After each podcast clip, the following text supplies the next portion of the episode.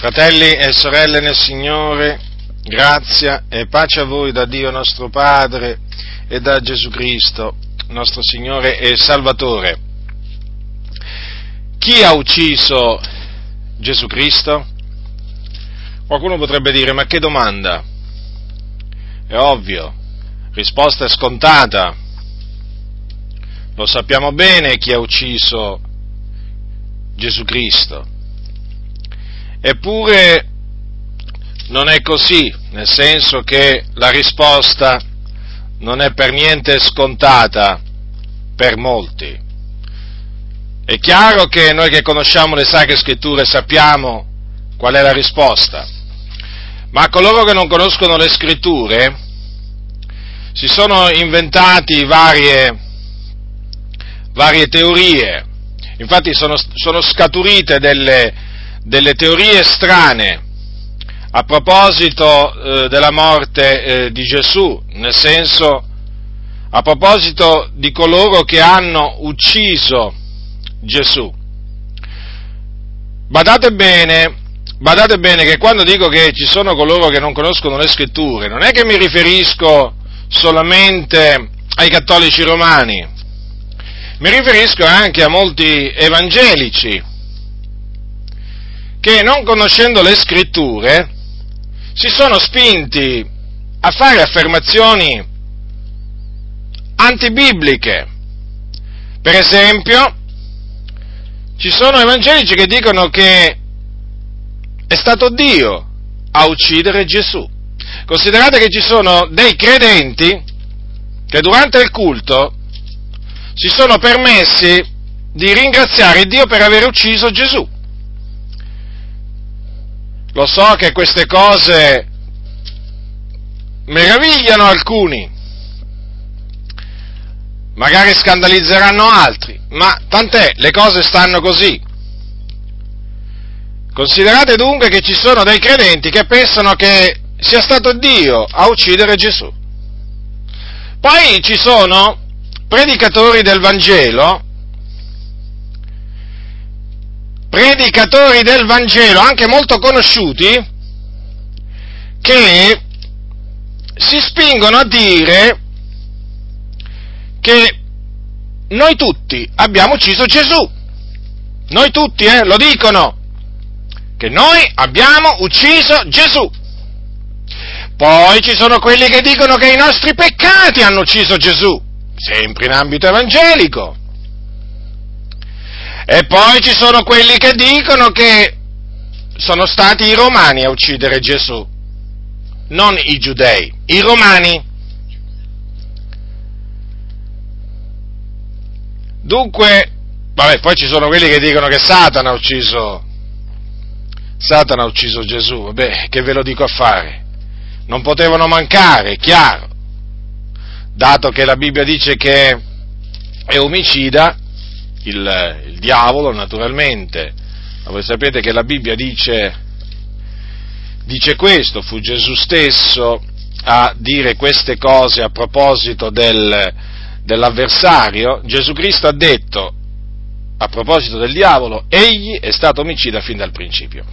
E quindi naturalmente ci sono quelli che hanno attribuito la morte di Gesù niente di meno che al, al, al diavolo. Poi ci sono coloro che dicono che non sono stati i giudei come popolo a uccidere Gesù, ma una piccola frangia del popolo dei giudei di allora.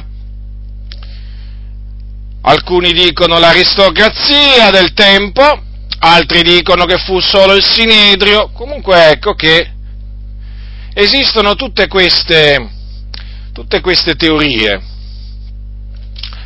Allora, e badate che c'è un dibattito, eh, ci sono dibattiti in mezzo, in mezzo alle chiese a proposito proprio di questo.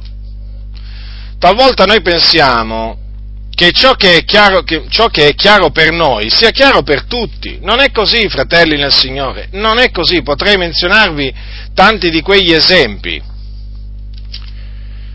Potrei menzionarvi tanti di quegli esempi biblici e farvi capire che se per noi determinate cose sono chiare, non è così con tutti. E allora, naturalmente, dobbiamo, con l'aiuto di Dio, mediante le scritture, armandoci naturalmente di pazienza,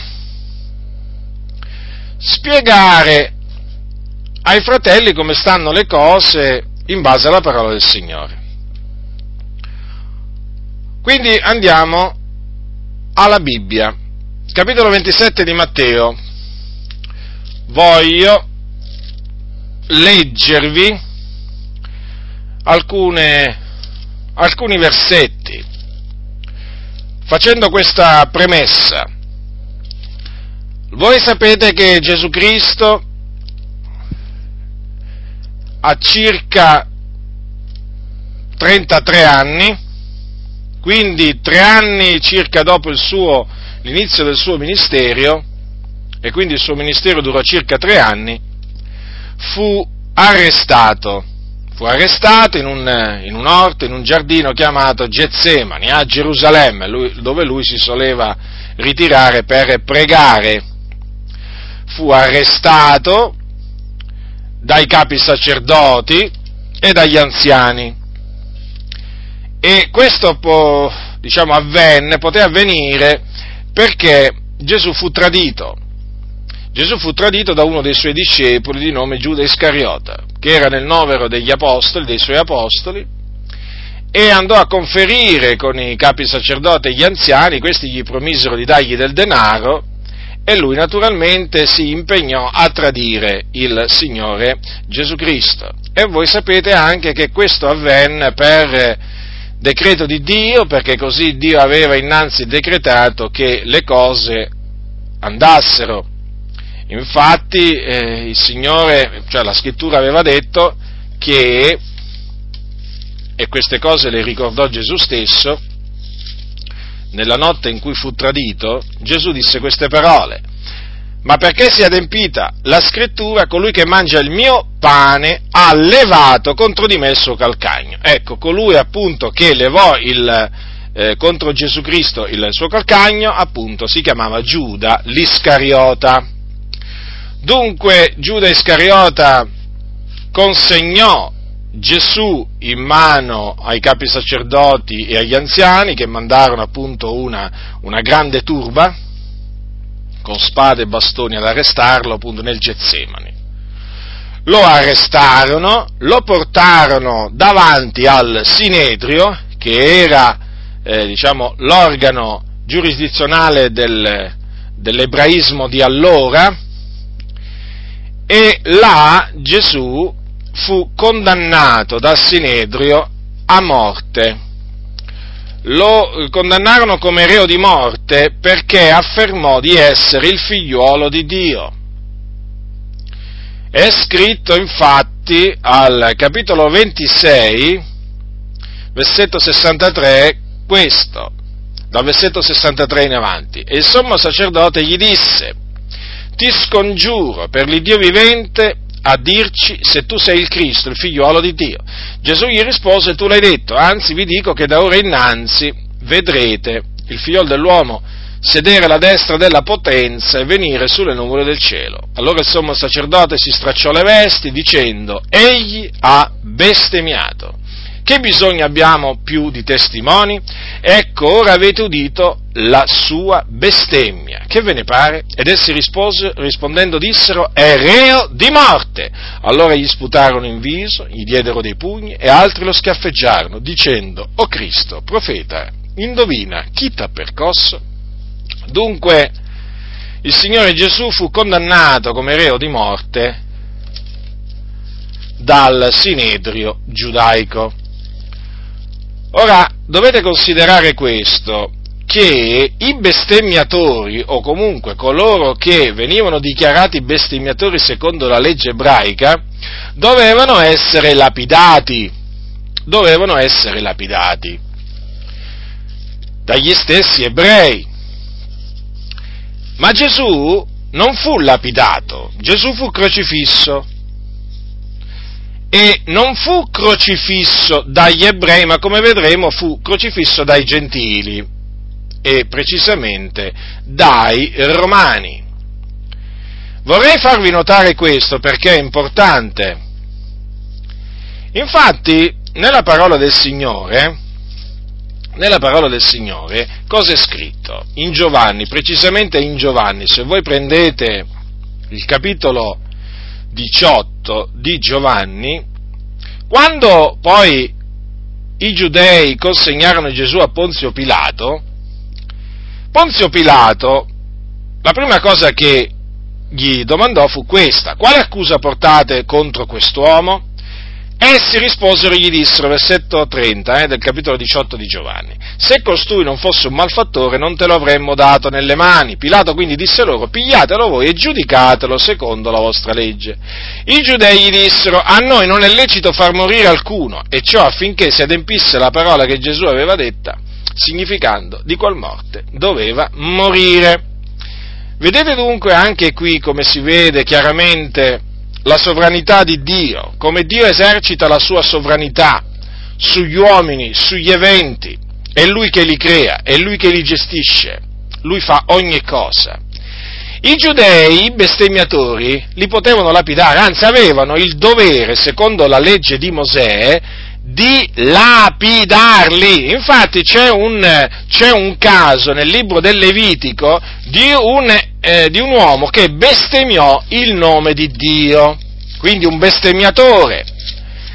E il Signore, questo è scritto al capitolo 24 del, del, del libro del Levitico, il Signore, proprio il Dio, disse a Mosè, queste parole, era stato messo in prigione naturalmente questo uomo dopo che, dopo che aveva bestemmiato il nome, il nome, di Dio e il Signore disse a Mosè mena quel bestemmiatore fuori del campo e tutti quelli che l'hanno udito posino le mani sul suo capo e tutta la raunanza lo lapidi. Quindi per ordine di Dio doveva essere lapidato il bestemmiatore, colui che aveva bestemmiato. Allora, Gesù, secondo quanto eh, diciamo affermarono quelli del Sinedrio, bestemmiò e dunque la morte che secondo la legge gli aspettava era quella appunto per lapidazione. Le cose stanno così, fratelli del Signore. Ma ciò non poteva avvenire, fratelli, non poteva avvenire, cioè Gesù non poteva morire lapidato.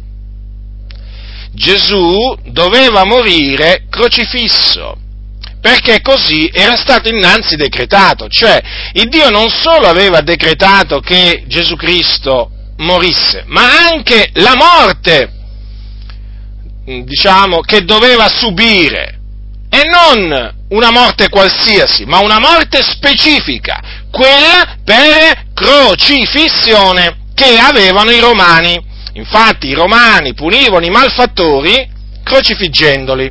Questo la storia lo documenta, lo documenta, ampiamente, non solo la Bibbia, naturalmente come, come diciamo nei Vangeli, ma anche diciamo, altri libri, che non sono naturalmente, eh, voglio dire, sacri, però, voglio dire, documentano questo. È accertato che storicamente i, ehm, i romani crocifiggevano, crocifiggevano, i malfattori. In Israele li crocifiggevano. Tanto è vero che assieme a Gesù, assieme a Gesù crocifissero due malfattori, uno alla sua destra e uno alla sua sinistra.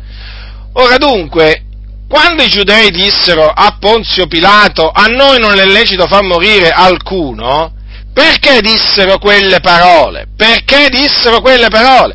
Perché si doveva adempiere la parola che Gesù aveva detto, certo, perché Gesù aveva innanzi predetto che sarebbe stato crocifisso, non lapidato, ma crocifisso. Lo, lo, lo disse in diverse circostanze appunto dice significando di qual morte doveva morire.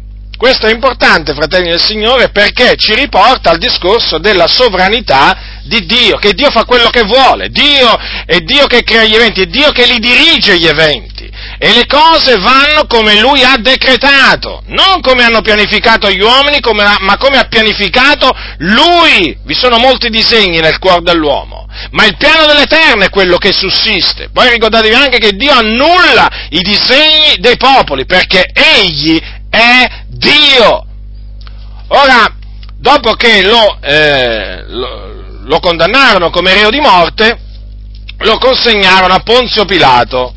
E tutto questo naturalmente perché si dovevano adempiere le scritture secondo cui Gesù doveva essere trafitto, trafitto. Lo consegnarono a Ponzio Pilato e eh, quando Gesù eh, comparve davanti a Ponzio Pilato cominciò con non rispondere perché naturalmente là i capi sacerdoti e gli anziani lo accusavano con veemenza, con veemenza, ma lui a queste, diciamo, accuse non rispose proprio una parola, tanto è vero che Pilato gli disse, ma non ascolti tu quante cose testimoniano contro di te, ma dice la Bibbia che egli non gli rispose neppure una parola, tanto che il governatore se ne meravigliava grandemente. Poco prima, alla domanda del governatore, perché Gesù, naturalmente eh, a Gesù eh, gli fu fatta questa domanda al governatore, sei tu re dei giudei? E Gesù gli disse, sì, lo sono, il greco dice, tu lo dici. Dunque Gesù, dopo aver, dopo aver riconosciuto, diciamo, di essere il re dei giudei, lo era, quindi non poteva, non poteva disconoscerlo, decise di non, di non rispondere, a quelle accuse che gli lanciavano i capi sacerdoti e gli anziani dinanzi a Ponzio Pilato. E allora ecco che Ponzio Pilato, naturalmente sempre, sempre eh, guidato da Dio, badate bene perché tutto quello che adesso leggeremo, come anche quello che abbiamo letto prima, chiaramente era, era sotto la direzione divina, c'era la mano di Dio che dirigeva ogni cosa, ogni cosa. Cosa c'è scritto? Che ora ogni festa di Pasqua, qui leggiamo dal versetto 25, ecco le parole che appunto volevo volevo leggervi, capitolo 27 di Matteo, dal versetto 15 in avanti. Ora, ogni festa di Pasqua, il governatore soleva liberare alla folla un carcerato, qualunque ella volesse. Avevano allora un carcerato famigerato di nome Barabba. Essendo dunque radunati, Pilato domandò loro, chi volete che vi liberi, Barabba o Gesù detto Cristo? Poiché egli sapeva che glielo avevano consegnato per invidia. Or mentre egli sedeva in tribunale, la moglie gli mandò a dire non avere nulla a che fare con quel giusto, perché oggi ho sofferto molto in sogno a cagion di lui. Ma i capi sacerdoti e gli anziani persuasero le turbe a chiedere Barabba e far perire Gesù. E il governatore prese a dire loro, qual dei due volete che vi liberi? E quelli dissero, Barabba! E Pilato a loro, che farò dunque di Gesù detto Cristo? Tutti risposero, sia crocifisso. Ma pure riprese egli, che male ha fatto? Ma quelli vi più gridavano, sia crocifisso. E Pilato, vedendo che non riusciva a nulla, ma che si sollevava un tumulto, prese dell'acqua, si lavò le mani in presenza della moltitudine, dicendo, io sono innocente del sangue di questo giusto. Pensateci voi. E tutti tutto il popolo, rispondendo disse, il suo sangue sia sopra noi e sopra i nostri figlioli. Allora egli liberò loro Barabba e dopo aver fatto flagellare Gesù lo consegnò perché fosse crocifisso. Allora i soldati del governatore, tratto Gesù nel pretorio, radunarono attorno a lui tutta la corte e spogliatolo gli misero addosso un manto scarlatto e intrecciata una corona di spine, gliela misero sul capo e una canna nella man destra, e inginocchiatisi dinanzi a lui lo beffavano dicendo, salve re dei giudei, e sputatogli addosso presero la canna e gli percotevano il capo. E dopo averlo schernito lo spogliarono del manto e lo rivestirono delle sue vesti, poi lo menarono via per crocifiggerlo. Or nell'uscire trovarono un certo Cireneo chiamato Simone e lo costrinsero a portare la croce di Gesù. E venuti ad un luogo detto Golgota, che vuol dire luogo del teschio, gli dettero a bere del vino mescolato con fiele, ma Gesù, assaggiatolo, non volle berne.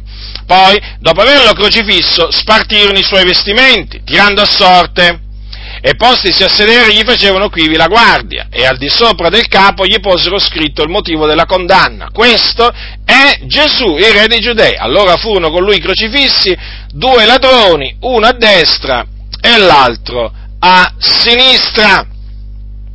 E coloro che passavano di lì lo ingiuriavano, scuotendo il capo e dicendo, tu che disfai il Tempio e in tre giorni lo riedifichi, salva te stesso, se tu sei figliuolo di Dio, e scendi giù di croce. Similmente i capi sacerdoti con gli scribi e gli anziani, beffandosi, dicevano, ha salvato altri e non può salvare se stesso. Da che è re di Israele, scenda ora giù di croce e noi crederemo in lui. Se confidate in Dio, lo liberi ora, se lo gradisce poiché ha detto sono figliuolo di Dio. E nello stesso modo lo vituperavano anche i ladroni crocifissi con lui. Or dall'ora sesta si fecero tenebre per tutto il paese fino all'ora nona, e verso l'ora nona Gesù gridò con gran voce, Eli, Eli, la massa Bactani, cioè Dio mio, Dio mio, perché mi hai abbandonato? Ma alcuni degli astanti udito ciò dicevano costui chiama Elia, e subito un di loro corse a prendere una spugna, inzuppatela d'aceto e postala in cima ad una canna gli diede da bere. Ma gli altri dicevano, lascia, vediamo se Elia viene a salvarlo. E Gesù, avendo di nuovo gridato con gran voce, rendè lo spirito. Così morì Gesù Cristo, il figlio di Dio, e vi ricordo che la sua morte fu una morte propiziatoria, espiatoria, perché egli morì per i nostri peccati. Ora, notate, notate quanto segue, che Pilato inizialmente, dopo averlo esaminato, eh, voleva liberarlo, aveva de- deciso di liberarlo, perché si rese conto che Gesù non aveva fatto alcun male, che non meritava la morte, non la meritava.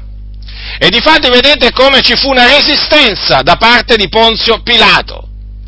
Ma la folla, o meglio, il popolo, il parere del popolo, il desiderio del popolo prevalse, prevalse, perché naturalmente il popolo gridava che, fosse, che Gesù fosse crocifisso. Furono i capi sacerdoti e gli anziani a persuadere il popolo, persuasero le turbe a chiedere Barabba e a far perire Gesù. Questo dice la parola del Signore. Dunque ci furono dei persuasori e dei persuasi.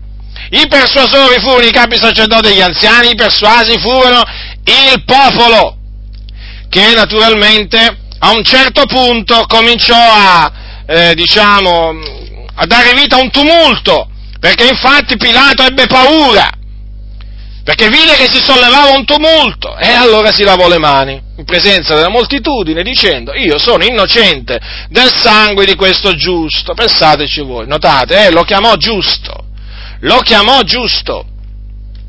Pilato, badate bene, non chiamò Gesù malfattore, ma lo chiamò giusto, perché riconobbe, riconobbe che Gesù non meritava naturalmente di essere crocifisso.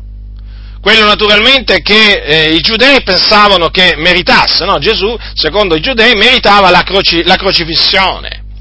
E poi vi ricordo naturalmente che la moglie di Pilato, mentre lui era in tribunale, gli mandò a dire, gli mandò a dire un messaggio particolare gli, fece arrivare un messaggio particolare di non avere nulla a che fare con quel giusto. Notate, notate, anche la moglie di Pilato, anche la moglie di Pilato chiamò, definì Gesù giusto.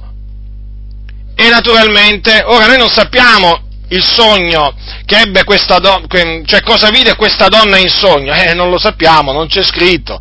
Qui naturalmente è del tutto inutile che cominciamo a fare congetture varie. Comunque una cosa è certa, questa donna disse a suo marito che aveva molto sofferto in sogno a cagione di quel giusto, cioè di Gesù Cristo. Quindi non sappiamo cosa vide, non sappiamo cosa sentì, ma soffrì molto.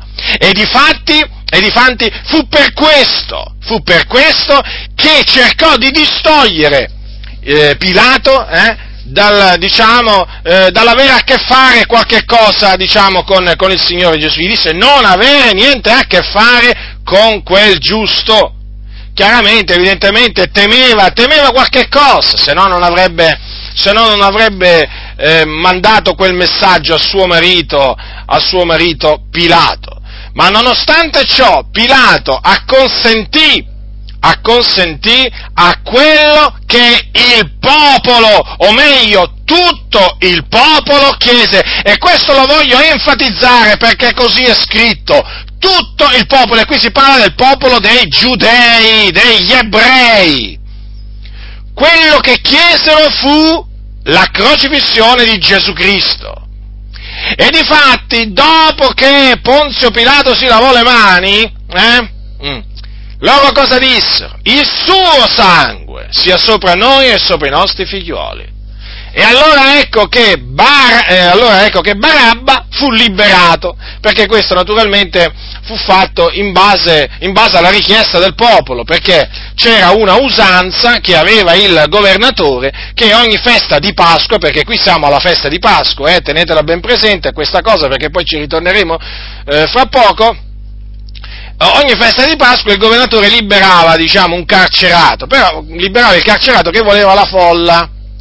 E in questo caso eh, Pilato propose, propose eh, Barabba, cioè o Gesù. Chi dei due?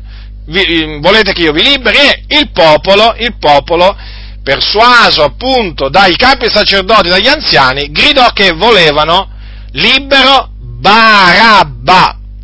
Ora, naturalmente, noi non ci meravigliamo che le cose siano andate così, perché sappiamo che dovevano andare così. Pilato doveva sentenziare la crocifissione di Gesù, perché così era stato innanzi determinato da Dio. È vero che ci fu una certa resistenza da parte di Ponzio Pilato, è vero, tutto quello che è scritto è vero, però è altresì vero che il piano dell'Eterno è quello che sussiste. Quindi vedete, alla fine il Dio ha mandato ad effetto la sua parola.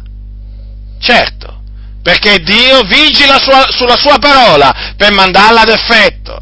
Era stato detto, ma egli è stato trafitto a motivo delle nostre trasgressioni, fiaccato a motivo delle nostre iniquità. Quindi Gesù doveva morire crocifisso, non in un'altra maniera. E quindi doveva morire crocifisso per mano dei gentili, in questo caso dei romani, che a quel tempo dominavano in, eh, in quella zona. E comunque non solo in quella zona, ma comunque in Israele erano loro che comandavano. Comunque in quel tempo i romani dominavano, diciamo, in tutto il Mediterraneo, si può dire.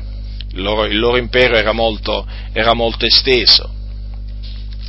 Dunque, vedete fratelli nel Signore cosa dice la Bibbia?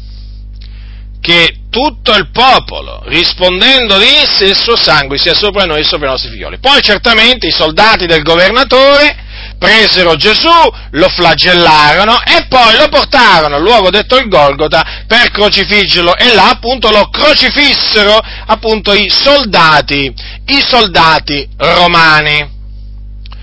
Ora, in base a questo racconto dunque, che cosa, diciamo, dobbiamo dire? Che Gesù Cristo fu ucciso dai giudei o dagli ebrei per mano dei romani. Naturalmente quando parliamo degli ebrei parliamo del popolo, dei giudei, eh? E di fatti questo è quello che disse Pietro il giorno della Pentecoste quando predicò. Fu una delle cose che disse. Ascoltate cosa disse l'Apostolo Pietro, capitolo 2 degli Atti degli Apostoli, leggerò alcuni versetti del versetto 22.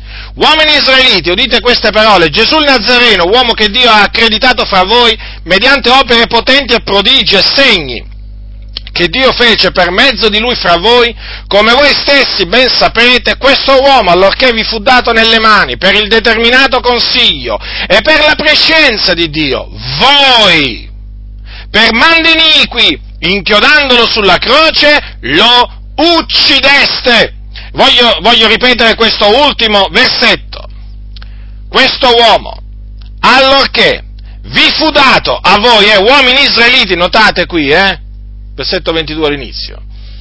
Allorché vi fu dato nelle mani per il determinato consiglio e per la prescenza di Dio, voi, mm, per mandi iniqui, inchiodandolo sulla croce, lo uccideste. Quindi Chi furono coloro che uccisero il Signore Gesù Cristo? Furono gli israeliti per mano dei romani. Perché questo? Perché la condanna a morte, la condanna a morte fu decretata dagli ebrei. Poi gli ebrei passarono eh, Gesù a Pilato, naturalmente per usare Pilato affinché Gesù Cristo fosse crocifisso. Abbiamo visto prima, no? Per, per quale ragione? Loro dissero a noi non, non c'è lecito morire, non c'è lecito far morire alcuno, e questo affinché si adempisse la parola che Gesù aveva, aveva detta di qual morte doveva, doveva morire. Dunque Pietro, badate bene, ha detto voi, e vorrei dire a tutti quei pastori che si permettono di dire noi abbiamo ucciso Gesù, che qui eh, Pietro non disse noi per mandi iniqui inchiodandolo sulla croce lo abbiamo ucciso. Pietro si è escluso da coloro che avevano ucciso il Signore nostro Gesù Cristo. E Pietro era un servo del Signore, era un credente, un figliuolo di Dio. E quindi, badate bene, la prossima volta che sentite un pastore dire che noi abbiamo ucciso Gesù, eh, e quando dice noi, eh, vuole dire noi, quel pastore, ammonitelo e ricordategli eh, che Pietro, quando parlò agli israeliti, gli disse voi. E questo è significativo, fratelli del Signore. E questo naturalmente distrugge questa, diciamo, teoria, questa affermazione che purtroppo si sente in molte comunità. Ah, noi abbiamo ucciso Gesù. No, noi non abbiamo ucciso Gesù. Gesù Cristo è stato ucciso dagli israeliti per mano dei romani. Questo dice la Bibbia, questo dobbiamo credere, questo dobbiamo proclamare, senza paura, senza paura, con ogni franchezza.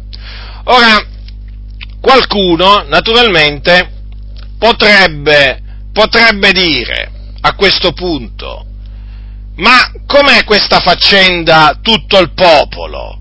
Perché qua la Bibbia al, al, capitolo 27 di Matteo, versetto 25 dice tutto il popolo rispondendo disse il suo sangue sia sopra noi e sopra i nostri figlioli. Si parla naturalmente di una moltitudine e si parla sia in termini di moltitudine della moltitudine si parla, si parla in termini di tutto il popolo. Vedete fratelli, questo è fondamentale capirlo per, mm, per far capire che qui stiamo parlando proprio dell'intero popolo, proprio dei giudei. Ora, voi dovete tenere presente, questo ve l'ho, ve l'ho accennato prima, che siamo alla festa della Pasqua ebraica. Festa della Pasqua ebraica. La festa che tuttora è considerata la festa, diciamo, non è proprio quella più importante, perché la festa più importante, la festa religiosa più importante per l'ebraismo è lo Yom Kippur, il giorno in cui secondo loro appunto vengono perdonati, avviene l'espiazione dei loro peccati. Ma comunque sia, la festa della Pasqua è una delle, mh, mm, delle feste più importanti per il giudaismo tuttora, eh, e lo era anche al tempo, al tempo di Gesù. Allora, perché qui dice tutto il popolo? Perché? Ci deve essere una ragione. Io me lo chiedevo spesso. Dicevo, ma perché? Come faceva a esserci tutto il popolo a Gerusalemme? Qui badate bene, siamo a Gerusalemme, qui non siamo a Nazareth, qui non siamo a Betlemme, capito? Qui non siamo a Beersheba, qui siamo a Gerusalemme la capitale del, diciamo, di Israele. Poi peraltro la, la città nel, che il Signore aveva scelto per porci il suo nome, così è chiamata. Perché tutto il popolo? È scritto proprio così, Matteo lo dice questo. Perché in effetti alla festa di Pasqua a Gerusalemme si radunava tutto il popolo degli ebrei in base a dei precetti scritti nella legge di Mosè che adesso vedremo. E questo è fondamentale, fratelli, per, per capire appunto chi sono coloro che hanno ucciso Gesù e che hanno voluto la morte, la morte di Gesù. Prendete eh, il libro del Deuteronomio. Ora, Deuteronomio. Allora, prendete il capitolo 16. Qui si parla di tre feste, in particolare in questo capitolo si parla di tre feste, la Pasqua, la Pentecoste e la festa delle capanne. Sono tre eh, feste importanti del, del giudaismo. Adesso voglio leggervi quello che il Signore comandò agli ebrei in merito alla Pasqua. Naturalmente mm, ve lo voglio leggere per spiegarvi affinché voi comprendiate perché c'è scritto tutto il popolo rispondendo disse il suo sangue ricade sopra di noi e sopra i nostri figlioli. Capitolo 16 del Deuteronomio, quindi, dal versetto 1. Osserva il mese di Abib, era il primo, il primo mese del calendario degli ebrei. Osserva il mese di Abib e celebra la Pasqua in onore dell'Eterno del tuo Dio, poiché nel mese di Abib l'Eterno il tuo Dio ti trasse dall'Egitto durante la notte e immolerai la Pasqua all'Eterno l'Iddio tuo con vittime dei tuoi greggi e dei tuoi armenti nel luogo che l'Eterno avrà scelto per dimora del suo nome non mangerai con queste offerte pane lievitato, per sette giorni mangerai con esse pane azimo, pane d'afflizione, poiché uscisti in fretta dal paese d'Egitto, affinché tu ti ricordi del giorno che uscisti dal paese d'Egitto, tutto il tempo della tua vita. Non si vegga lievito presso di te entro tutti i tuoi confini per sette giorni, e della carne che avrai immolata la sera del primo giorno nulla se ne serbi durante la notte fino al mattino non potrai immolare la Pasqua in una qualunque delle città che l'Eterno il tuo Dio ti dà. Anzi, immolerai la Pasqua soltanto nel luogo che l'Eterno il, Dio, il tuo Dio avrà scelto per dimora del suo nome. La immolerai la sera al tramontare del sole, nell'ora in cui uscisti dall'Egitto. Farai cuocere la vittima e la mangerai nel luogo che l'Eterno il tuo Dio avrà scelto, e la mattina te ne potrai tornare e andartene alle tue tende. Poi per sei giorni mangerai pane senza lievito e il settimo giorno vi sarà una solenne raunanza in onore dell'Eterno che è l'Iddio tuo, non farai lavoro di sorte. Se poi voi andate avanti al versetto di 16, dopo che il Signore ha parlato anche della Pentecoste e della festa delle campane, c'è scritto così, tre volte all'anno ogni tuo maschio si presenterà davanti all'Eterno, al tuo Dio, nel luogo che questi avrà scelto, nella festa dei pani azimi, nella festa delle settimane, nella festa delle capanne. Allora, vedete fratelli nel Signore perché là si parla di tutto il popolo? Perché era Pasqua e per Pasqua venivano a Gerusalemme da tutti tutta Israele, da tutta Israele, ogni maschio per ordine di Dio si doveva presentare dove? Nel luogo dove Dio aveva, posto la dimora, che aveva scelto per farci dimorare il suo nome, che poi appunto è Gerusalemme, la città del grande re, questa è Gerusalemme. La Pasqua non poteva essere immolata in nessun'altra città, fratelli del Signore, non poteva essere eh, immolata a Rama, non poteva essere immolata a Beersheba, non poteva essere immolata a Betlemme, non poteva essere immolata a Nazareth, non poteva essere immolata a Cana, facciamo de- delle città, faccio degli esempi, poteva essere immolata dagli ebrei solo, solamente nella città che il Signore, diciamo, aveva scelto per farci dimorare il suo nome. Questa città era Gerusalemme e questo gli ebrei lo sapevano, difatti quando arrivava la Pasqua partivano dalle loro città e si recavano a Gerusalemme. Vi ricordo che Gesù, Gesù stesso si recò a Gerusalemme per Pasqua, perché sapeva che la Pasqua la poteva celebrare con i suoi, con i suoi solo a Gerusalemme. Vedete nel piano del Signore, guardate fratelli nel Signore, anche, que- anche questo fa parte del piano di Dio Vedete come il Signore aveva pianificato tutto. Infatti voi sapete che Gesù mangiò la Pasqua, la Pasqua con i suoi discepoli a Gerusalemme, ma perché non poteva mangiarla in un'altra città, ma a Gerusalemme solamente. Infatti vedete cosa dice qui nella legge? Soltanto nel luogo che l'Eterno il tuo Dio avrà scelto per dimora del suo nome. Vedete dunque?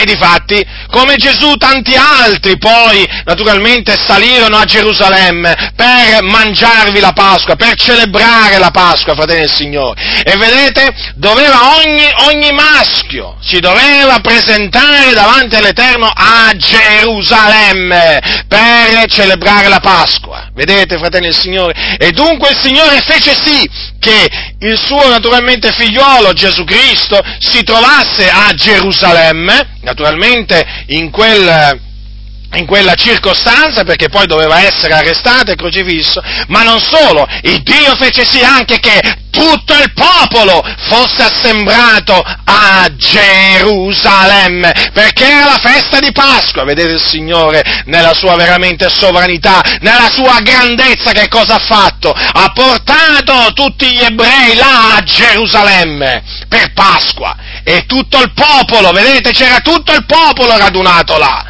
Qualcuno dirà, ma guarda che non può essere così. No, no, invece è proprio così. È proprio così. Si adunava veramente una grande moltitudine. E poi vi voglio ricordare, vi voglio ricordare che, a tale proposito, per confermare ciò, che quando il re Ezechia, uno dei re di Giuda, un re che fece ciò che è giusto agli occhi del Signore, decise di celebrare la Pasqua, solennemente la Pasqua, eh? ma infatti fece questo, mandò a fare, eh, diciamo, manda, fece, mandò dei corrieri affinché venissero gli abitanti di Israele, dove? A Gerusalemme, a Gerusalemme a festeggiare la Pasqua, già come il Signore aveva ordinato. Prendete il, il capitolo 30 di Secondo Cronache, leggiamo alcuni versetti per rendere ancora più chiaro, per confermare questo, diciamo, concetto che è molto importante. Capitolo 30 di Seconde Cronache, leggerò alcuni versetti dal versetto 30. Poi Ezechia inviò dei messi a tutto Israele e a Giuda, e scrisse pure lettera ad Efraim e a Manasse, perché venissero alla casa dell'Eterno a Gerusalemme a celebrare la Pasqua in onore dell'Eterno, dell'Iddio di Israele. Il re, i suoi capi e tutta la raunanza in un consiglio tenuto a Gerusalemme avevano deciso di celebrare la Pasqua il secondo mese, già che non la potevano celebrare al tempo debito perché i sacerdoti non si erano santificati in numero sufficiente. E il popolo non si era radunato in Gerusalemme. La cosa piacque al re e a tutta la raunanza e stabilirono di proclamare un bando per tutto Israele, da Beersheba fino a Dan, perché la gente venisse a Gerusalemme a celebrare la Pasqua in onore dell'Eterno, dell'Iddio di Israele, poiché per l'addietro essa non era stata celebrata in modo generale secondo che è prescritto. I corrieri dunque andarono con le lettere dei, del re e dei suoi capi per tutto Israele e Giuda, e conformemente all'ordine del re dissero, figliuoli di Israele, tornate all'Eterno, all'Iddio d'Abramo, di Isacco e di Israele, onde egli torni al residuo che di voi è scampato dalle mani del re d'Assiria. E non siate come i vostri padri e come i vostri fratelli, che sono stati infedeli all'Eterno, all'Iddio dei loro padri, in guisa che egli ha dati in preda alla desolazione, come voi vedete. Ora, non indurate le vostre cervici, come i padri vostri, date la mano all'Eterno, venite al suo santuario, che egli ha santificato in perpetuo, e servite l'Eterno, il vostro Dio, onde l'ardente ira sua si ritiri da voi. Poiché, se tornate all'Eterno, i vostri fratelli e i vostri figlioli troveranno pietà in quelli che li hanno menati schiavi e ritorneranno in questo paese, già che l'Eterno il vostro Dio è clemente e misericordioso e non volgerà la faccia lungi da voi, se a lui tornate. Quei corrieri dunque passarono di città in città nel paese di Efraim e di Manasse fino a Zabolon, ma la gente si faceva beffe di loro e li scherniva. Non di meno alcuni uomini di Asher, di Manasse e di Zabolon si umiliarono e vennero a Gerusalemme. Anche in Giuda la mano di Dio operò in guisa da dar loro un medesimo cuore per mettere ad effetto l'ordine del re dei capi, secondo la parola dell'Eterno. Un gran popolo si riunì a Gerusalemme per celebrare la festa degli azimi, il secondo mese fu una raunanza immensa. Versetto 13, avete notato? Cosa dice? Fu una raunanza immensa e non tutti vennero, eh? Allora, vedete fratelli, il, il re Ezechia volle, diciamo, tornare alla legge, all'osservanza della legge e naturalmente volle appunto eh, che si celebrasse la Pasqua, no? una, una, una, festa molto importante che ricorda, che ricorda, praticamente l'uscita del popolo di Israele dall'Egitto dopo una, dopo una schiavitù secolare. Allora vedete che mandò dei, dei corrieri con delle lettere per tutto Israele e Giuda. Ora Ezechia era il re di Giuda, ma però c'era anche il re di Israele. E ehm, era, successo, era, successo, che il re d'Assiria, naturalmente, aveva, portato, aveva invaso, invaso Samaria eh, quindi il, il, diciamo, il, regno, il, regno, di Israele e aveva menato in cattività tante persone, ecco perché diciamo, ci sono questi riferimenti alla cattività, al, al re d'Assiria e così via. Ma il, re Ezechia volle appunto mandare, mandare questo avviso a tutti, a tutti i, eh, a, tutti gli israeliti praticamente, sia a quelli del regno di Giuda sia a quelli del regno di Israele. E comunque sia, eh, ci furono quelli che naturalmente non ne vollero sentire eh, di questa cosa, anzi si fecero beffe di quello che il re aveva decretato, no? e schernirono i suoi corrieri, però ci furono quelli che vennero, vennero a Gerusalemme a festeggiare la Pasqua e furono quelli eh, in cui Dio operò, perché avete visto? che qui si parla di un operare del Signore, no? che diede loro un medesimo cuore. Quindi cosa dice la Bibbia? Poi che ci fu una raunanza immensa dove? A Gerusalemme, fratelli nel Signore. Quindi vedete, alla luce di questo poi, quando si legge in Matteo, quando si legge in Matteo, no? La frase tutto il popolo, tutto il popolo, e allora naturalmente tutto diventa chiaro. Tutto il popolo rispondendo disse, il suo sangue sia sopra noi e sopra i nostri figlioli. Diventa chiaro, certo, perché uno dice, certo che era così, perché, perché a Gerusalemme per la Pasqua era sembrata veramente una grandissima raunanza, perché? Perché venivano da tutta Israele per ordine di Dio ogni anno la Pasqua, e non solo per la Pasqua ma anche per altre feste, venivano, veniva una grande raunanza, venivano gli ebrei. E quindi immaginate voi veramente la, la, la folla, la, la, grande, diciamo, la grande moltitudine. E fu questa moltitudine appunto che disse il suo sangue sia sopra noi e sopra i nostri figlioli. Quindi a Gerusalemme non c'erano solo diciamo, gli abitanti di Gerusalemme, eh, ma c'erano anche ebrei che venivano da altre parti del, del, diciamo, di Israele. Ora, che, eh, che, siano stati i giudei, eh, che siano stati i, i giudei a uccidere, eh, a uccidere, Gesù con il concorso de, eh, dei, eh, dei romani, dei gentili, fu confermato da Gesù stesso in questi termini. Adesso vi voglio leggere alcune parole di Gesù Gesù, durante il suo ministero, predisse la sua morte, la sua uccisione diverse volte. Ora vi vorrei leggere queste parole che, detto, eh, che ci sono scritte in Matteo, sempre in Matteo capitolo 17. Allora, versetto 22 e 23. Eh? Allora, come essi percorrevano insieme la Galilea, Gesù disse loro, il figlio dell'uomo sta per essere dato nelle mani degli uomini e l'uccideranno e al terzo giorno risusciterà. Ora, vorrei che notaste questa espressione sta per essere dato nelle mani degli uomini. Qui, diciamo, c'è un generico uomini. Adesso prendete quest'altre, quest'altre parole di Gesù. Eh? Mm.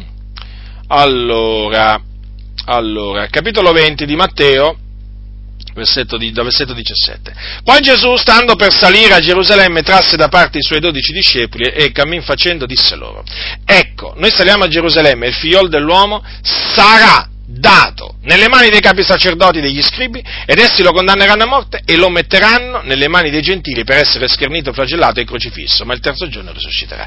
Notate dunque che hm, eh, qui Gesù ha detto che il figlio dell'uomo sarebbe stato dato nelle mani degli uomini, qui invece il Signore spiega chi sono quegli uomini, sono i capi sacerdoti e gli scribi, Infatti dice, il figlio dell'uomo sarà dato nelle mani dei capi sacerdoti degli schifi e poi dice, lo condanneranno a morte e lo metteranno nelle mani dei gentili, vedete, per essere schernito, flagellato e crocifisso. Praticamente, prima fu, eh, Gesù fu dato nelle mani degli, eh, degli ebrei e poi nelle mani dei gentili e quindi loro lo hanno ucciso. E difatti questo conferma quello che ha detto, quello che ha detto eh, Pietro voi, gli disse agli israeliti, per mande iniqui lo uccideste. Vedete dunque? Fratelli, la, la scrittura spiega la scrittura. Questo è molto importante ribadirlo. La scrittura spiega la scrittura. La scrittura non annulla la scrittura. La scrittura spiega la scrittura. E in questo caso, vedete, sono spiegate, sono spiegate le parole, le parole di Pietro. Dunque, è evidente è evidente che gli apostoli, gli apostoli sapevano chi, chi, chi, aveva ucciso, chi, aveva ucciso, Gesù. Andiamo sempre a Pietro, Pietro, eh, l'apostolo Pietro. Allora, là fu il giorno della Pentecoste. Adesso ascoltate Pietro, sempre l'apostolo Pietro, sempre a Gerusalemme, eh, parlare sempre degli ebrei, e questo dopo che ehm, fu guarito quell'uomo zoppo fin dalla nascita, che voi sapete veniva, veniva messo alla porta del Tempio detta Bella per chiedere l'emosina. E Pietro, voi sapete che nel nome di Gesù lo guarì. Allora, cosa c'è scritto? Capitolo 3 degli Atti, eh, dal versetto 11, leggerò alcuni versetti. Mentre colui teneva stretti a sé Pietro e Giovanni, tutto il popolo, anche qui notate, eh, tutto il popolo, attonito, accorse allora al portico detto di Salomone. E Pietro, veduto ciò, parlò al popolo dicendo, uomini israeliti, perché vi meravigliate di questo? O perché fissate gli occhi su noi come se per la nostra propria potenza o pietà avessimo fatto camminare quest'uomo? L'Iddio d'Abramo, di Isacco e di Giacobbe, l'Iddio dei nostri padri ha glorificato il suo servitore Gesù, che voi metteste in man di Pilato e rinnegaste dinanzi a lui, mentre egli aveva giudicato di doverlo liberare. Ma voi rinnegaste il santo ed il giusto e chiedeste che vi fosse concesso un omicida e uccideste il principe della vita che Dio ha risuscitato dai morti, del che noi siamo testimoni. Allora, fratelli, avete notato che ancora una volta Pietro ha addossato la colpa eh, la colpa dell'uccisione di Gesù agli ebrei, questi erano ebrei, eh? Allora, cosa gli ha detto? Voi uccideste il principe della vita. Fratelli, è chiaro, eh? È molto chiaro. Chi ha orecchie da udire oda, no? perché alcuni veramente hanno orecchie ma non odono.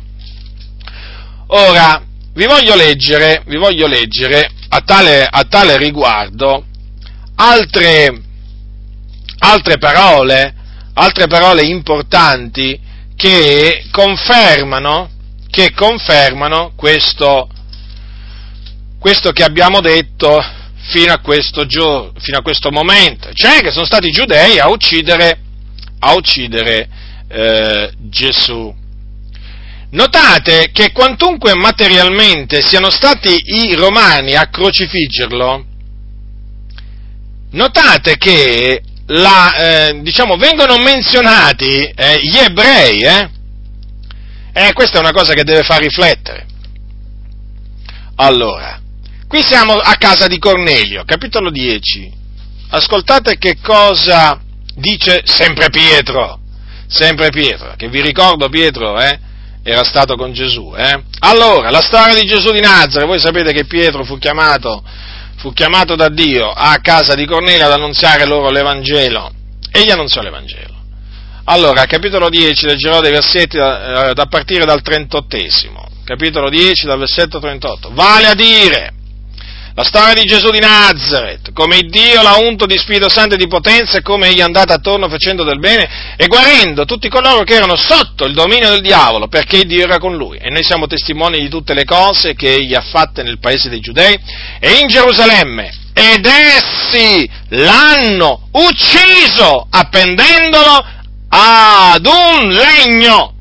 Esso è Dio risuscitato il terzo giorno e ha fatto sì che egli si manifestasse non a tutto il popolo, ma ai testimoni che erano stati prima scelti da Dio, cioè a noi che abbiamo mangiato e bevuto con lui dopo la sua resurrezione da morti. Allora, notate, ancora una volta Pietro addossa la colpa di quell'uccisione, cioè dell'uccisione di Gesù, a chi? A chi?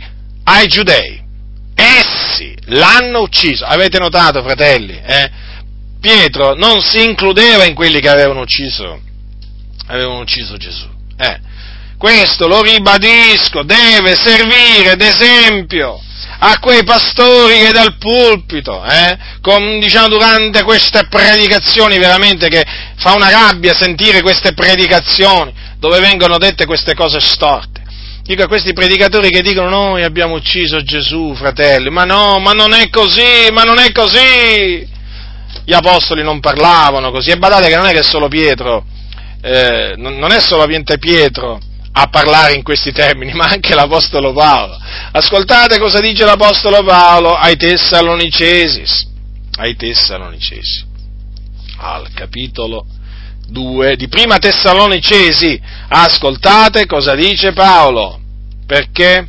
Poiché fratelli, capitolo 2, versetto 14, poiché fratelli voi siete divenuti imitatori delle chiese di Dio che sono in Cristo Gesù nella Giudea, in quanto che anche voi avete sofferto dai vostri connazionali le stesse cose che quelle chiese hanno sofferto dai giudei, i quali hanno ucciso e il Signor Gesù e i profeti. Hanno cacciato noi, non piacciono a Dio, sono avversi a tutti gli uomini, divietandoci di parlare ai gentili perché siano salvati. Allora, fratelli, e leggiamo pure il verso dopo, essi vengono così colmando senza posa la misura del, dei loro peccati, ma ormai li ha raggiunti l'ira finale. Non ho voluto trascurare questo, questo versetto, come stavo per fare, perché questo versetto conferma appunto eh, chiaramente una cosa molto importante, che l'ira di Dio viene su coloro naturalmente che si rendono colpevoli. Vedete Paolo cosa ha detto? Li ha raggiunti l'ira finale e di fatti, e di fatti di lì a poco sarebbe stata distrutta Gerusalemme.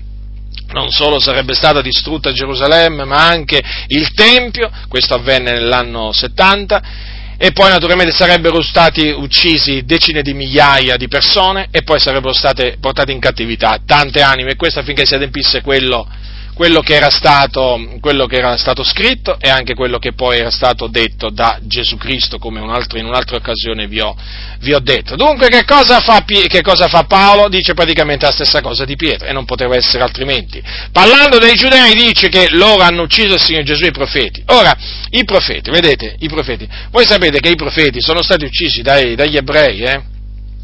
Pensate che, pensate che, lo stesso Mosè rischiò diverse volte di essere proprio lapidato, ucciso dagli ebrei nel deserto e Dio lo, e Dio lo, lo protesse, lo preservò dalla morte, pensate, eh? rischiò la morte, eh? rischiò la morte per mano, per mano degli ebrei, Mosè, eh? e ci furono, ci furono eh, ma mentre Mosè scampò, per naturalmente sempre per volere di Dio, la morte, ci furono profeti che furono uccisi, furono uccisi dagli ebrei e poi naturalmente il Signore vendicò il loro, il loro sangue. Però vedete, qui eh, Paolo, che conosceva bene la storia del popolo di Israele, ha detto che i, profeti, i, giudei ucciso, i, i, giudei hanno ucciso i profeti, sì, ma vedete che dice che anche hanno ucciso il Signore Gesù? Eh, e quindi vedete che lui non ha nemmeno, vedete, queste cose sono importanti, fratelli del Signore, non sottovalutatele, perché sapete, io ho visto, una, ho visto questo nel corso del tempo, che a, di, che a, furia di, sottovalutare le cose, qui si è veramente accumulato una serie, una serie di menzogne in mezzo alle chiese, che veramente, cioè, eh, oramai con tanti credenti non si può parlare quasi più di niente. Perché praticamente gli parli di una cosa ti contrastano, gli parli di quest'altra ti contrastano, e gli parli di quest'altra ancora e ti contrastano. Praticamente, ormai nelle chiese i pastori hanno quasi demolito tutto. Hanno quasi demolito tutto.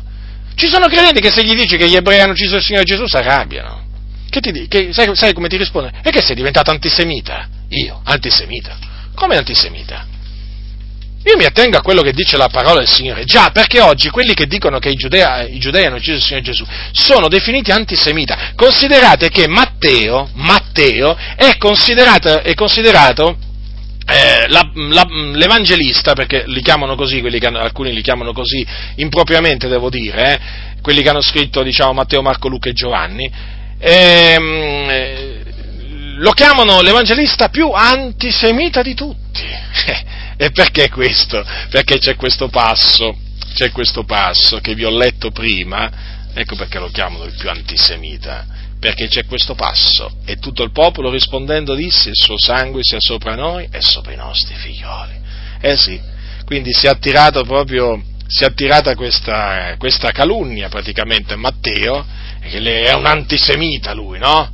Praticamente lui odiava il popolo dei giudei, già perché oggi se tu dici la verità a tale riguardo vieni preso per uno che odia i giudei, ma noi non odiamo, noi non odiamo assolutamente gli ebrei, i giudei, assolutamente.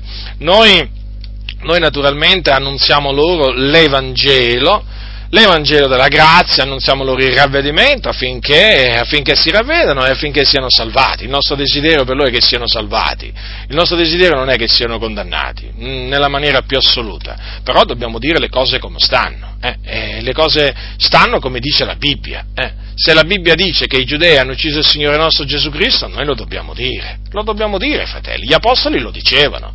E infatti gli apostoli non è che erano amati dai giudei, eh?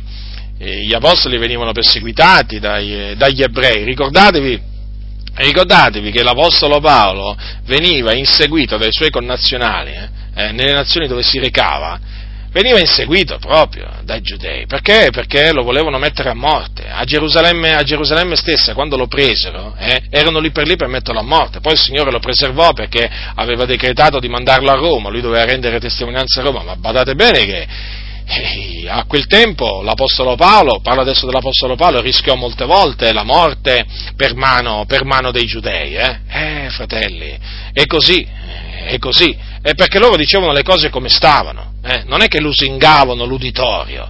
E oggi c'è la tendenza a non, a non dire esplicitamente che i giudei, gli ebrei hanno ucciso il Signore Gesù, perché c'è, paura, c'è la paura di essere additati come antisemiti. Ora, chiaramente l'antisemitismo è qualcosa, diciamo, che eh, esiste, noi chiaramente non lo, ehm, non lo neghiamo, eh, assolutamente. Però, cioè, il fatto, il fatto, di proclamare quello che è scritto non significa assolutamente essere antisemiti. Noi ci guardiamo bene dal metterci a perseguitare gli ebrei, ma non ci pensiamo, non ci pensiamo minimamente, non, eh, non, fa parte dei nostri sentimenti, non fa, parte, eh, non fa parte dei nostri pensieri. Anzi, noi preferiamo essere perseguitati dagli ebrei, certamente, come lo furono gli apostoli, ma lungi da noi, ma lungi da noi metterci a perseguitare gli ebrei, no, no, nella maniera, nella maniera più assoluta. Perché comunque sia, gli ebrei, gli ebrei comunque, eh, nel corso della storia, eh, chiaramente il Dio ha provveduto lui a punirli per le loro iniquità, voglio dire. Eh, ma certamente, certamente il Dio non, non, vuole che la Chiesa, la sua Chiesa perseguiti gli ebrei, eh? nella maniera più assoluta. Non dobbiamo torcere un capello agli ebrei. Ve lo, ve lo ripeto, è preferibile che loro ci perseguitino a noi, come è successo nell'antichità, eh, ma non verso i cristiani, no? verso quei giudei che appunto credevano nel Signore Gesù, ma lungi da noi, fratelli, metterci a odiare gli ebrei. Ah, non abbiamo, noi non abbiamo ragione per odiare gli ebrei. No, no. E non abbiamo, eh, non abbiamo, nemmeno intenzione di perseguitarli, di fare campagne, diciamo, contro gli ebrei, assolutamente. Noi ci limitiamo a predicare l'Evangelo e naturalmente nel predicare l'Evangelo dobbiamo dire che il popolo dei giudei uccise il Signore nostro Gesù Cristo. Certamente questo faceva parte del piano di Dio, così Dio aveva detto tramite i profeti. Chiaramente questo non è che li, li discolpa, ah, sapete perché? Vi dico questo, perché ci sono alcuni ebrei, no? eh, ho letto alcune loro dichiarazioni, alcuni rabbini, che eh, sapete come se, ne, come se, ne, escono in questi casi? Alcuni sono veramente furbi. Beh, ma voi alla fin fine dite che Gesù è morto per i vostri peccati, eh, voglio dire, quindi noi abbiamo contribuito alla vostra salvezza e quindi ci dovreste in un certo senso quasi ringraziare perché ci, ci accusate, fate diciamo tutto questo clamore contro di noi, come per dire, no? Ci dovreste veramente ringraziare invece di, di mettervi a dire che che noi abbiamo ucciso il, il, il Signore, il, diciamo, vostro, il vostro Cristo, perché chiaramente loro non lo considerano il Cristo, loro lo considerano il Cristo, diciamo, eh, il, nostro Cristo, ecco, invece Gesù è il Cristo di Dio. E dunque ci sono alcuni ebrei che nella loro, che nella loro astuzia, eh, diciamo, hanno, hanno, scocitato questo sofisma, no? Ma se tutto rientrava nel piano del Signore, ma se alla fin fine, voglio dire, eh, gli ebrei hanno contribuito alla vostra salvezza, no? E statevi zitti, no? Praticamente questo è il messaggio, no? Statevi buoni, ma non, non ci tirate in ballo ogni volta dicendo che gli ebrei hanno ucciso, hanno ucciso il Signore Gesù. No, ma noi dobbiamo dire quello che dice la Sacra Scrittura. Noi non è che dobbiamo parlare in maniera da piacere agli uomini, noi dobbiamo parlare in maniera da piacere a Dio. Questo dice la Sacra Scrittura e noi quindi lo affermiamo. Ecco, vi stavo dicendo appunto che in molte comunità evangeliche oggi eh, naturalmente con questo ecumenismo che sta avanzando, con questo ecumenismo che sta avanzando, peraltro naturalmente eh, la promotrice, di, la prima, diciamo, promotrice di questa, prima chiesa promotrice di questo ecumenismo è la Chiesa Cattolica Romana che cerca naturalmente di fare ecumenismo anche con gli ebrei, e naturalmente questa, si sta tutto affievolendo, naturalmente, la parola del Signore viene annacquata e quindi si cerca in tutte le maniere di, ehm, eh, di discolpare, diciamo, di discolpare gli ebrei come popolo, è cosa questa che non possiamo fare, fratelli nel Signore, perché fermo restando che appunto non, non abbiamo nessuna intenzione di metterci a perseguitare gli ebrei, ma la verità la dobbiamo dire, eh. la verità la dobbiamo dire, e allora c'è questa tendenza, no? diciamo, a, a non parlare a non parlare come parla la Bibbia. E allora si tirano fuori vari sofismi, ma no, ma alla fin fine fu una piccola frangia dell'ebraismo di allora, furono gli, gli aristocratici, alcuni dicono no, ma alla fine furono solamente quelli del Sinedrio, cosa dite? Alla fine si cerca sempre di ridurre, eh, di ridurre le responsabilità, eh, diciamo, del popolo, quando in effetti il popolo, il popolo degli ebrei ha le, le sue responsabilità, perché l'abbiamo visto, tutto il popolo rispondendo disse il suo sangue sia sopra noi. Eh? E quindi vedete l'ecumenismo con, eh, con gli ebrei, che naturalmente di, di, cui è promotrice la Chiesa Cattolica Romana, ma che pian piano, pian piano si sta facendo strada pure nelle chiese evangeliche, perché ci sono sempre più chiese evangeliche che cercano, loro, loro lo chiamano, no? di instaurare un dialogo con gli ebrei, no? un dialogo. Ma noi non dobbiamo instaurare nessun dialogo, noi dobbiamo predicare l'Evangelo ai peccatori. Andate per tutto il mondo e predicate l'Evangelo ad ogni creatura. Noi dobbiamo predicare l'Evangelo agli ebrei, ai gentili. Voglio dire, senza, senza nessun riguardo personale. Cosa dobbiamo dire agli ebrei? Ravvedetevi, convertitevi, credete nel Signore Gesù Cristo per ottenere la remissione dei vostri peccati, per ottenere la vita eterna, altrimenti perirete all'inferno. E questo è il messaggio che dobbiamo portare agli ebrei. Non c'è un altro messaggio, non c'è un'altra via di salvezza per gli ebrei come non c'è per i gentili. Che cos'è questo metterci a fare comunismo con gli ebrei? Ma non esiste! Non esiste! Le poche volte che mi sono trovato un ebreo davanti, appena gli ho cominciato a dire Gesù è il Cristo, il figlio di Dio morto sulla croce, è scappato. Mi ricordo una volta eh, incontrai una coppia ebrea eh, in Svizzera, stavamo evangelizzando per strada, appena gli dissi, feci in tempo a dirgli Gesù Cristo è il figlio di Dio, è morto sulla croce per i nostri peccati, scapparono, scapparono. Voglio dire, ma quale dialogo si può intrattenere con delle, con delle, persone che hanno bisogno di essere evangelizzate? Loro devono essere evangelizzate al pari di tutti gli altri fratelli nel Signore. Quindi bisogna proclamargli il ravvedimento e l'Evangelo. Non gli piacerà? Eh? Si ribelleranno, avranno una reazione scomposta, vi insulteranno, non importa! Questo è il messaggio da portare agli ebrei. State molto attenti perché in mezzo alle chiese, anche in mezzo alle chiese evangeliche, si sta insinuando una dottrina una dottrina diabolica che dice praticamente questo, ve la riassumo proprio per sommi capi. Lasciamo gli ebrei a loro stessi, capito? Perché loro hanno una via di salvezza, mentre noi ce ne abbiamo un'altra. Sì, sì, è proprio così praticamente, è proprio così, come se gli ebrei si potessero salvare tramite la legge di Mosè è veramente una eresia questa. Non esistono, eh, diciamo, due vie di salvezza, una per gli ebrei e una per i gentili. Sì, perché si sta facendo strada questa idea. Beh, fa, per noi gentili Gesù è la via, ma per gli ebrei la via è la Tora. No, no, fratelli, no, fratelli nel Signore, Gesù Cristo è la via, la verità è la vita. Ma per tutti, eh? Non è che per gli ebrei invece la via, la verità e la vita è la Torah, la legge. No, fratelli nel Signore. Anche per gli ebrei Gesù Cristo è la via, la verità e la vita. Quindi nessun ebreo può andare al Padre eh? anche nessun ebreo può andare al Padre se non per mezzo di Gesù Cristo. Ricordatevi che Gesù predicava agli ebrei, ricordatevi che l'Apostolo, l'Apostolo Pietro in particolare era apostolo della circoncisione e predicava agli ebrei, e cosa gli predicava? E cosa gli predicava? Il ravvedimento, la storia di Gesù di Nazareth, ravvedimento e fede, e l'Apostolo Paolo, quando andava nelle sinagoghe degli ebrei, che cosa gli annunziava? Eh? Potete essere salvati tramite la, la, la legge di Mosè, la legge dei nostri padri, no? Gli diceva ravvedetevi e credete nel Signore Gesù Cristo. Quindi è questo il messaggio da portare agli ebrei.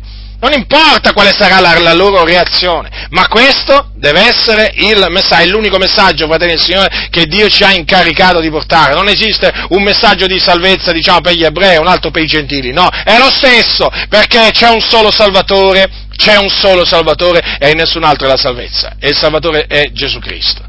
E quindi se noi vogliamo vedere gli ebrei salvati, gli dobbiamo annunziare Cristo e Lui crocifisso, certamente, ah, per loro naturalmente è scandalo, uh, per loro è scandalo, certamente, per i gentili pazzia, per gli ebrei, per gli ebrei è scandalo, sapeste com'è scandalo? Certo che è scandalo, però, però è potenza di Dio per noi che abbiamo creduto, potenza di Dio, fratelli nel Signore. E quindi non vi lasciate ingannare. Vi stavo dicendo, c'è, questa, c'è questo ecumenismo che oramai sta straripando e ci sono molte chiese evangeliche che si sono messe a dialogare con gli ebrei, come, come fa la Chiesa Cattolica Romana, no? E quindi addolciscono tutto il linguaggio, cercano un po' di assolvere un po' tutto il popolo ebraico, cercano un po' di, di annacquare, diciamo, dove, dove, dove possono annacquare, annacquano, annacquano tutto. E naturalmente tutto questo sta, sta portando veramente, sta producendo delle conseguenze negative. Difatti, non so se avete notato, ultimamente il capo della Chiesa Cattolica Romana se ne è uscito con una dichiarazione che naturalmente subito ha fatto il giro del mondo, che è apparsa appunto su tutti i quotidiani, su tutti i telegiornali, su tutti i radiogiornali, che qual è? Che i giudei non hanno ucciso Gesù Cristo. L'avete, l'avete sentita? L'avete sentita? È questo, nella, nella pratica, cioè praticamente è questo, il, ehm, nel suo libro, nel suo ultimo libro su Gesù di Nazareth, il capo della Chiesa Cattolica Romana ha detto che, ha detto che appunto, leggo da un, ehm, ho, ho, preso dalla famiglia cristiana.it, dal loro sito, quindi diciamo è attendibile, eh?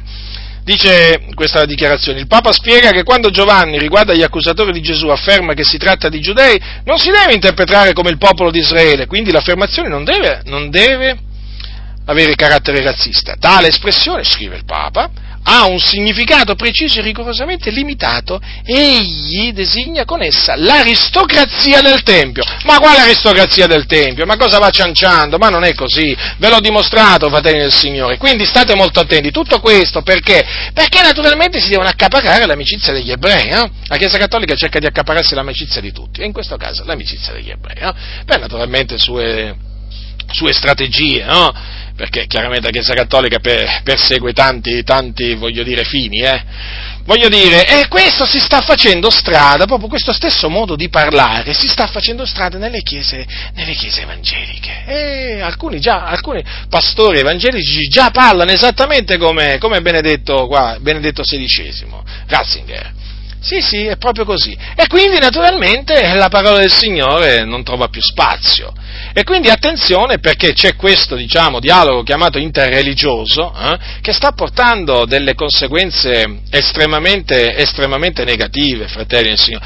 Cioè praticamente ogni forma di ecumenismo eh, porta, eh, porta, coloro che vi si danno ad allontanarsi dalla parola del Signore, non, porta, non, li porta mai ad avvicinarsi alla parola di Dio, ad attaccarsi alla parola di Dio, ma sempre a staccarsi.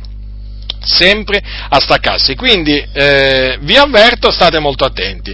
Per diciamo, ritornare appunto al discorso, eh, al discorso principale, è evidente, fratelli, quindi, che quando parliamo dell'uccisione di Gesù non possiamo dire, che, non possiamo dire neppure che è stato Dio a uccidere Gesù, ma, ma lungi da noi dal dire queste cose. Non possiamo dire che eh, siamo stati noi, ve l'ho già dimostrato, a uccidere Gesù, e non possiamo dire nemmeno che sono stati i nostri peccati a uccidere Gesù, già perché poi c'è anche quest'altra espressione, i nostri peccati hanno ucciso Gesù, ma dove mai sta scritto?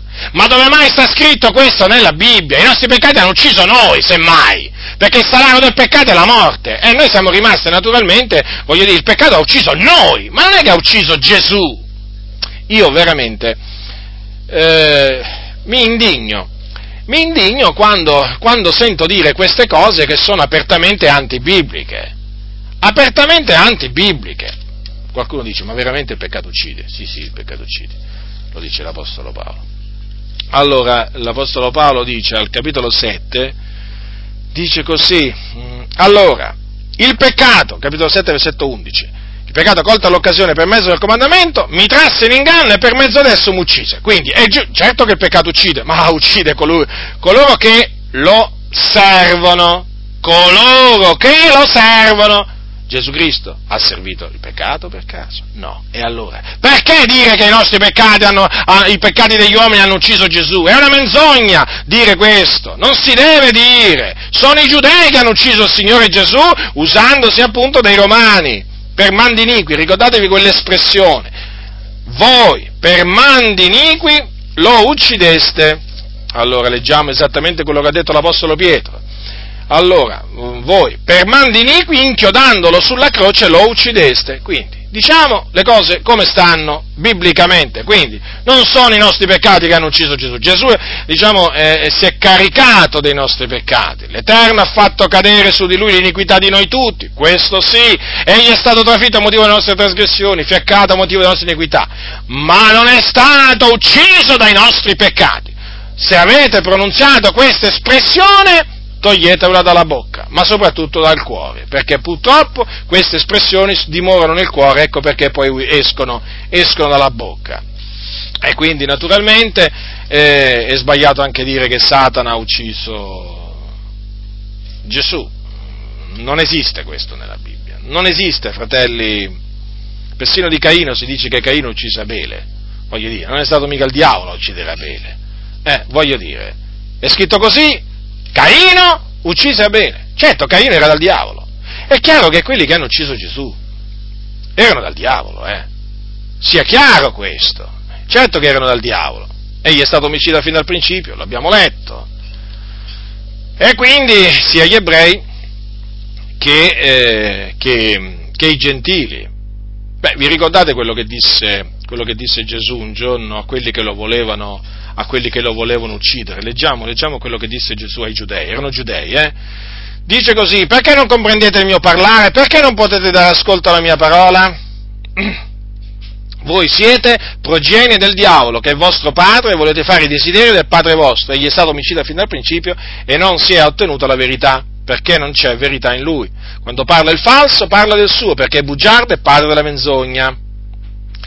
Eh, quindi vedete come li ha chiamati ai giudei che lo volevano, lo volevano, uccidere. Pensate, pensate, lo volevano uccidere. Più volte cercarono di ucciderlo, di prenderlo e ucciderlo, eh, di lapidarlo, però ogni volta il Signore scampò perché non era giunta ancora la sua, la sua ora. Infatti dice così, a un certo punto il Signore gli ha detto, ma ora cercate di uccidere me, uomo che vi ho detto la verità che ho udito da Dio. Così non fece Abramo, già perché loro si definivano figli d'Abramo. Vedete dunque come li ha chiamati a quelli che cercavano di ucciderlo, che volevano ucciderlo, progenie del diavolo, e quindi chiaramente avevano, avevano come padre costoro il diavolo, il diavolo. E dunque, fratelli, è bene che eh, si parli anche di questo per eh, chiarire eh, questa cosa è importante perché riguarda, riguarda la morte di Gesù Cristo, eh?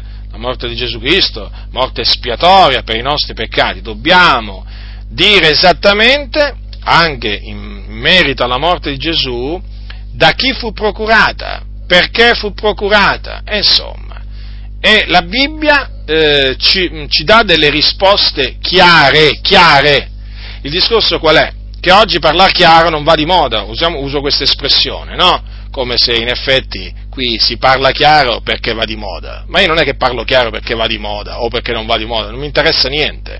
Io parlo, voglio parlare chiaro perché questo il Dio vuole. Dio vuole che noi annunziamo la sua parola con ogni franchezza, ma il parlare con franchezza e il parlare con chiarezza pare, pare che non abbia la sua dimora in molte comunità, pare che abbia preso proprio diciamo, eh, come si dice, il largo da tanto, da tanto tempo, perché, diciamo, non gli sta bene, non gli sta bene, se, ti, se, se tu cominci a parlare con chiarezza ti cominciano ad accusare di essere rimasto al Medioevo, eh, i tempi sono cambiati, fratello, eh, non si può mica predicare come 50 anni fa, come 50 anni fa, pensate un po' voi, se non si può parlare, alcuni dicono come 50 anni fa, pensate se si può parlare come 500 anni fa o come al tempo degli Apostoli, ma è normale, no? Se non si può parlare, secondo alcuni pastori, come 50 anni fa, voi pensate che si possa parlare come si parlava, voglio dire, 1900 e passa anni fa? Ma che? Ma non, ma non esiste, non esiste nella loro mente il mettersi a parlare come parlavano gli apostoli. Io questo lo vado ripetendo, lo vado ripetendo perché? Eh, perché oramai la Chiesa si è conformata al mondo e, e di que, diciamo, si è conformata anche nel parlare, infatti quando, quando, parla, quando parla anche di Gesù, ne parla in una maniera tutta diversa, tutta diversa. Si cercano di evitare ehm, eh, dei termini, dei vocaboli, dei verbi e tutto questo perché? Per, eh, loro dicono, evitare di scandalizzare le anime, di allontanare le anime, ma le anime già sono lontane dal Signore, voglio dire, e poi chi è che le avvicina? Che le avviciniamo noi le anime al Signore? Le avvicina il Signore Dio. Eh? Ognuno può venire a me se non che il Padre il quale mi ha mandato lo attiri, disse Gesù. Noi ci dobbiamo limitare a predicare, ma come si conviene? Quello che si conviene è anche come si conviene, ma oggi anche in merito alla morte di Gesù si cerca di nascondere che siano stati giudei. Eh, c'è paura, c'è paura che poi qualche rabbino lo venga a sapere, c'è paura che magari poi ci sarà qualche articolo di giornale che dica il pastore di Totto denominazione si è permesso di dire dal pulpito i giudei per mandi iniqui hanno ucciso il Signore nostro Gesù Cristo, hanno paura persino dei giornali, hanno paura di articoli che possono uscire su di loro. E quindi eh, tu, il loro linguaggio, il loro linguaggio naturalmente non è come il linguaggio degli apostoli, ma pensate voi se gli apostoli avessero avuto veramente la paura, la paura eh, degli ebrei, la paura degli uomini che hanno costoro? Ma cosa avrebbero fatto gli apostoli? Certamente non avrebbero fatto quello che hanno fatto, non avrebbero detto quello che hanno detto, ma grazie siano veramente a Dio che quelli erano uomini di Dio. Quelli erano uomini di Dio che servivano il Dio, uomini coraggiosi, uomini a cui non importava niente del plauso degli uomini, della gloria degli uomini. Non gli importava niente di piacere agli uomini, loro volevano piacere a Dio e soltanto a Dio. E quando predicavano, predicavano da parte di Dio, non da parte di un'organizzazione non da parte di un'organizzazione, da parte di Dio. C'è differenza, sapete, parlare da parte di un'organizzazione e parlare da parte di Dio. L'avete notata la differenza? E io l'ho notata da tempo. C'è una differenza abissale chi praticamente parla da parte dell'organizzazione di cui fa parte, praticamente ha un linguaggio, chi parla da parte di Dio ce n'ha un altro di linguaggio, proprio cambia proprio il, vocab- il vocabolario praticamente si può dire. Perché questo? Eh, ma è evidente, fratelli nel Signore, non c'è il desiderio di piacere a Dio, quel desiderio, quel proposito che avevano gli apostoli, ben radicato dentro di loro. Capito? Ecco perché questo modo di parlare, anche quando si parla della morte di Gesù, veramente un grande evento, preordinato da Dio, un evento glorioso, meraviglioso, perché veramente è, è, è, mediante la morte di Gesù Cristo che ci sono stati rimessi i nostri peccati, perché Lui è morto per la remissione dei nostri peccati. Anche quando parlano della morte di Gesù devono omettere qualche cosa. Si vede che sono impediti di dire tutto, si vede, si vede e si sente. Perché? Perché hanno hanno paura degli uomini e la paura degli uomini costituisce un laccio. Ecco perché io esorto veramente tutti, fratelli, parlate come parla la Bibbia, ve ne troverete sempre bene, usate i verbi che si trovano nella Bibbia, usate gli aggettivi che si trovano nella Bibbia, usate i nomi che si trovano nella Bibbia, usateli fratelli, usateli, usateli, non abbiate paura, sia che li usate in privato, sia che li usate in, in pubblico, usate, fratelli e signori, questo è il linguaggio che noi veramente dobbiamo assimilare, che voi dovete assimilare, il linguaggio biblico, fratelli nel Signore. Così si predica, così si annunzia l'Evangelo al mondo, non si annunzia l'Evangelo con le barzellette, non si annuncia l'Evangelo con le battute, non si annuncia l'Evangelo con le mezze verità, non si annuncia l'Evangelo con i mimi, scene teatrali, buffonerie di ogni genere genere, si annunzia l'Evangelo come si conviene, come Dio ha ordinato che si veramente annunci con ogni franchezza. E quando l'Evangelo viene predicato con ogni franchezza, e dunque anche la morte di Gesù Cristo viene predicata con franchezza, come anche la sua resurrezione, e viene annunciato il ravvedimento agli uomini, allora si scatena l'opposizione dei nemici, allora nasce la persecuzione, quella naturalmente che non vogliono, non vogliono oggi la maggior parte delle chiese essere perseguitate, e men che meno i pastori, quelle sono persone che vogliono essere rispettate, rispettate, vi ho detto che c'è quel pastore che ha detto che dovremmo, eh, voi ci dovreste mettere il, il, tappeto rosso quando arriviamo, è uno che parla così, che va, eh, voglio dire, eh, vuole essere perseguitato, nel senso che gradirebbe di essere perseguitato a motivo di Cristo, ma che, ma queste persone pensano a tutt'altro, a tutt'altro, contro queste persone, queste persone la persecuzione cercano di tenersela lontana e loro sanno come fare, loro sanno come fare, parlando, parlando come piace al mondo, come piace al mondo. A me non c'è stato uno del mondo che mi abbia detto mi piace, un peccatore, io non ho trovato un peccatore, eh, che dopo averlo evangelizzato, eh, non era turbato, non era sconvolto, non era impaurito, eh? non c'è stato un peccatore o una peccatrice fino adesso eh? che mi abbia detto, voglio dire, eh, sono tranquillo come prima, voglio... no, perché il messaggio dell'Evangelo, fratello del Signore, sia che venga accettato, sia che venga rigettato, ti mette sotto sopra, ti sconvolge, ti turba, ti turba, ti fa al peccatore, pecca, al peccatore non si vuole ravvedere. Sapete che cosa gli crea il messaggio dell'Evangelo? Quando viene predicato come si conviene, quando la morte di Cristo viene annunziata nella sua interezza, eh? gli provoca una ira, una ira contro il predicatore. Altro che applauso, altro che applauso altro che sorrisini. I peccatori veramente, quando tu gli annunzi l'Evangelo come si conviene, si impauriscono, si turbano, si arrabbiano, ti grignano i denti contro di te, ti vorrebbero ammazzare se potessero, ti lancerebbero qualche pietra addosso se potessero, ti metterebbero in carcere se potessero. Perché? Perché tu con quel messaggio li hai terrorizzati, una volta, mentre predicavo in una piazza di Roma, una ragazza che era seduta a un certo punto e stavo predicando il ravvedimento, stavo predicando l'Evangelo, stavo predicando il giudizio a venire, cominciò a gridare terrorista, terrorista, terrorista. Ma quale terrorista? Ma quale terrorista? Comunque, è normale, fa parte della reazione dei peccatori, tu gli annunzi il giudizio a venire, cioè non ti puoi aspettare, non ti puoi aspettare che il peccatore veramente, che con un piede già veramente nell'abisso, non, non ti puoi aspettare che ti venga ad applaudire, ti devi aspettare che ti sputa in faccia, ti devi aspettare che ti lancia delle pietre, ti devi aspettare che chiama la polizia, ti devi aspettare il peggio del peggio, e questo oggi non se l'aspettano, perché non se l'aspettano? Perché non se l'aspettano? Perché oggi nelle comunità il messaggio non è più quello apostolico, è quello quello dell'organizzazione. E infatti notatelo, fratelli, notatelo che veramente il messaggio che viene portato dal pulpito, e mi voglio riferire al messaggio che viene portato ai peccatori, non è assolutamente quello che veniva predicato dagli apostoli, e non viene predicato come veniva predicato dagli apostoli è un dato di fatto, non mi, nu- non mi, invento nulla, tutti lo possono vedere e di fatti non è un caso che l'Evangelo oggi pensano di portarlo tramite le buffonerie, tramite scene teatrali, barzellette di tutti i generi, veramente ce n'è, ce n'è per tutti i gusti oggi veramente, ce n'è per tutti i gusti oggi nelle comunità. E loro pensano di evangelizzare in questa maniera, sono la vergogna dell'Evangelo queste comunità che pensano di evangelizzare in questa maniera, questi pastori che tollerano queste buffonerie queste frivolezze sono la vergogna dell'Evangelo. E io mi vergogno di essere un evangelico veramente quando penso che ho veramente dei fratelli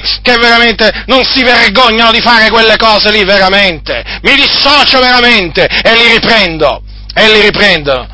E poi naturalmente, naturalmente poi ci odiano, ci detestano. Ma come si fa a non arrabbiarsi, fratelli? Ma come si fa a non arrabbiarsi quando si vede che una chiesa evangelizza, parla di Cristo, facendo ricorso alla favola di Cappuccetto Rosso, mettendo su una scena teatrale, Cappuccetto Rosso? Ma che dovremo vedere ancora? Ma che dovremo vedere? Biancaneve sette nani? Ma che dovremo vedere? Non vorrei avergli dato qualche, diciamo, idea a questa gente, a questa gente riprovata, ma svegliatevi, voi che dormite, risorgete dai morti e Cristo vi inonderà di luce, ma non vi rendete conto che siete dei moribondi a livello spirituale, fate ricorso a Cappuccetto Rosso, persino a Cappuccetto Rosso, ma io veramente, ci sono certe cose che se non le avessi viste con i miei occhi direi, ma non era possibile, eppure oggi in mezzo delle chiese, in mezzo delle chiese pentecostali, hanno hanno fatto ricorso pure a Cappuccetto Rosso. E questo è il modo di evangelizzare. Ma è così che predicavano nell'antichità gli apostoli.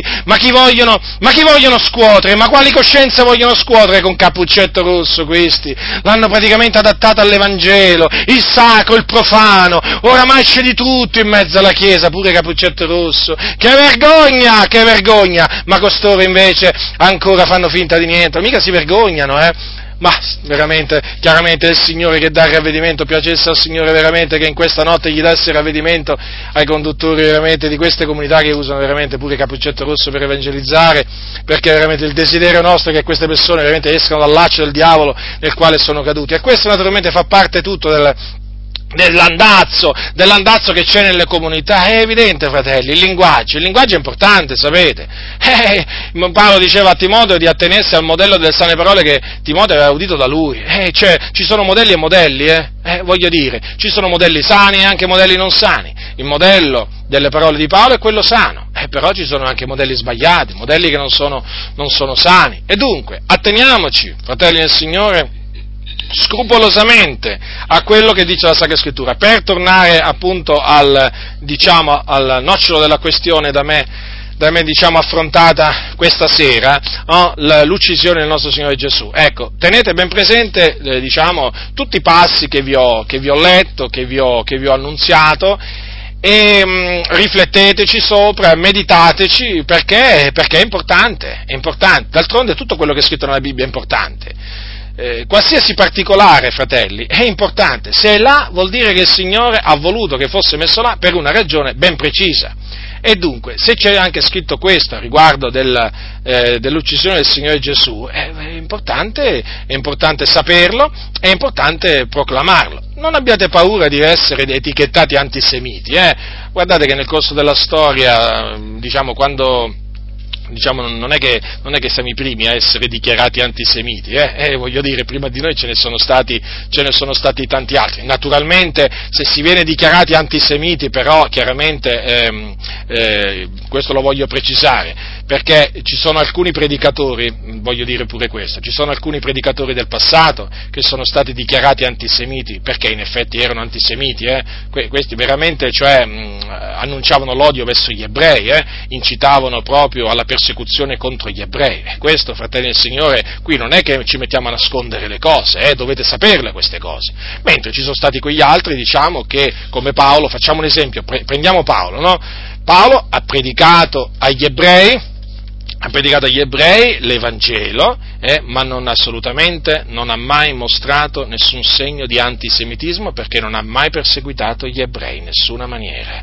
Anzi, lui è stato perseguitato dagli ebrei, ma lui non ha mai incitato all'odio verso gli ebrei, mai, come anche alla persecuzione degli ebrei. Ribadisco, Paolo è stato perseguitato duramente dagli ebrei, ha rischiato anche di morire diverse volte.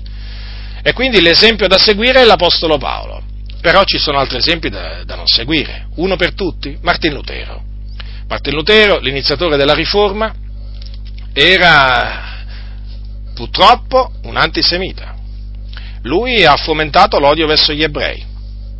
In un libello, in, un, in uno scritto contro gli ebrei, eh, ha scritto veramente delle cose veramente brutte, molto brutte, lui ha incitato praticamente eh, le persone a perseguitare gli ebrei. Le autorità le ha incitate a distruggere i luoghi di culto degli ebrei. Stiamo parlando naturalmente del XVI secolo, eh, ma lo ha fatto. Martin Lutero ha incitato le autorità di quel tempo a distruggere i luoghi di culto degli ebrei, a, a, prendergli, a prendergli, libri, a bruciarglieli eh, e a fargli anche tante, tante altre cose. Veramente un, un odio, un, manifestò un, un, odio verso gli ebrei che ha dell'incredibile. Vi confesso che quando io ho letto questo libro di Martin Lutero, che si trova, si trova eh, eh, mi sono veramente rattristato profondamente. Non immaginavo veramente minimamente che lui avesse potuto scrivere una cosa del genere contro gli ebrei, proprio l'incitazione all'odio, all'odio razzista. Qui veramente bisogna usare questi termini. Eh, tanto è vero, tanto è vero che quando salì al potere Adolf Hitler in, eh, in Germania, lo scorso, lo scorso, secolo, che fece Adolf Hitler? Fece pubblicare più di una volta eh, proprio questa opera letteraria di Martin Lutero. E infatti ci furono più di, più di, una edizione che uscì perché quella, mh, quel libro fece comodo ad Adolf Hitler per incitare la popolazione a perseguitare gli ebrei in tutte le maniere. Lo so che questa è una delle cose su Martin Lutero che viene nascosta più di altre, perché va a suo disonore, va a disonore della Riforma, va a disonore delle chiese protestanti storiche, in particolare della chiesa, della chiesa luterana. Però queste cose vanno dette, queste cose vanno dette, non vanno sottaciute per amore della verità. È un dato, è un dato storico. Ehm, mi sono accorto che in ambito evangelico è molto nascosta questa cosa, però è una cosa diciamo che è facilmente, facilmente trovabile. Eh, è un libro di Martin Lutero contro gli ebrei. Vi posso assicurare che quando lo leggerete rimarrete sbigottiti. Rimarrete sbigottiti nel leggere determinate affermazioni di Martin Lutero eh, contro, contro gli ebrei contro gli ebrei, li ha insultati, proprio prendendoli a male parole. Poi quello che fa più tristezza è proprio questo incita, incitamento a a, a, distruggere i loro luoghi di culto, proprio a cacciarli via, a bruciare i loro libri, ma a fargli veramente di tutto, di tutto, proprio nella pratica, eh, fratelli del Signore. Qui non è che... E quindi ecco, questo è un modo di parlare questo è un modo di parlare, per esempio, Lutero, che assolutamente è da rigettare, biasimare, biasimare proprio, è una vergogna. Come io altre volte ho, diciamo, ho parlato di Lutero in termini diciamo, buoni, giusti, quando ho dovuto dire cose giuste che ha detto, ma in questo caso veramente devo dire che eh, è una vergogna, quello che lui ha scritto contro gli ebrei è vergognoso, vergognoso.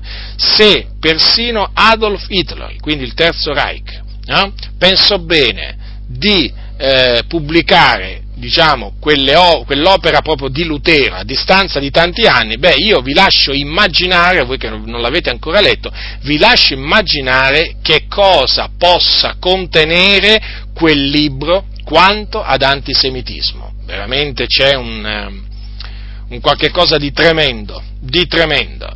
E dunque, eh, ecco, vi stavo dicendo appunto di accettare solo ciò che è biblico, ecco, il modello delle sane parole di Paolo, ma certamente non modelli sbagliati appunto come quello di Lutero e come anche quello di altri predicatori nel corso del tempo, in particolare di alcuni cosiddetti padri della Chiesa, che hanno avuto anche loro un linguaggio, diciamo, simile, simile a quello di Lutero nei confronti degli ebrei. Queste cose le dico perché noi non dobbiamo mai dimenticarci, mai dimenticarci una cosa, che noi dobbiamo amare il nostro prossimo come noi stessi. Eh. Questo è il comandamento, eh, diciamo, eh, della Bibbia, noi dobbiamo amare i nostri nemici, noi dobbiamo fare del bene a quelli che ci odiano.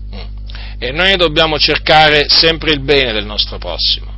Ma quando si comincia a instillare odio negli altri verso le persone, questo non va più bene, fratelli nel Signore, non va più bene. E in particolare, in particolare non dobbiamo instillare odio eh, nei cuori di coloro che ci ascoltano in verso gli ebrei, perché gli ebrei sono sotto il peccato come lo sono i gentili, né più nemmeno, tutti hanno peccato e sono privi della gloria di Dio. Quindi il messaggio da portare agli ebrei è quello che dobbiamo portare ai musulmani, ai buddisti e a tutti gli altri, voglio dire, eh, a, tutti, a tutti i gentili. Il messaggio, ravvedetevi e credete all'Evangelo. Questo era il messaggio degli Apostoli, questo dobbiamo portare. Poi, se non vi ravvedete, perirete, naturalmente glielo dobbiamo dire, poi se ci perseguiteranno, eh, pazienza, sopportiamo con pazienza, però ribadisco questo, è fondamentale, non, non assimiliamo linguaggi veramente alla Lutero, voglio, voglio usare questa espressione, un linguaggio veramente vergognoso, scandaloso, che non si addice a un, uomo, a un uomo di Dio, non si addice non solo a un uomo di Dio, ma anche a un cristiano. Assolutamente è da biasimare quel tipo di linguaggio. Io capisco che voi non avete letto questo libro, molti di voi non abbiano letto questo libro, ma io che l'ho letto naturalmente vi posso assicurare che è vergognoso, lo ribadisco, vergognoso. Quindi parliamo eh, dell'uccisione eh, diciamo, di Gesù, parliamo della morte di Gesù nei termini diciamo, eh, in cui ne parla la Bibbia, attribuendo appunto l'uccisione di Gesù agli ebrei, i quali, o agli israeliti, i quali per mano di iniqui lo uccisero.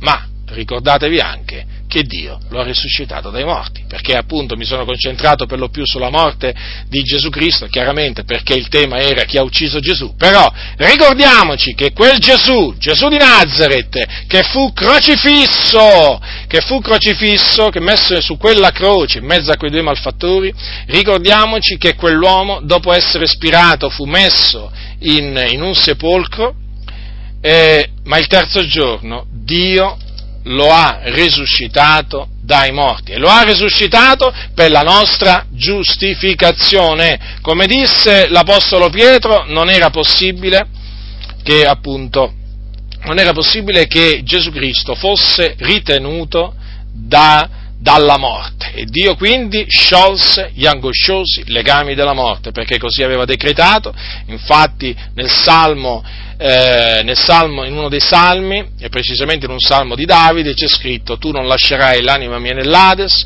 non permetterai che il tuo santo vegga alla corruzione. Queste parole si adempirono appunto il terzo giorno dopo la morte di, eh, di Gesù Cristo, quando il Dio lo risuscitò, e eh, lo risuscitò e fece sì che egli apparisse ai suoi discepoli. E dopodiché, dopo 40 giorni, egli fu assunto in cielo alla destra di Dio, dove è tuttora, dove intercede per noi.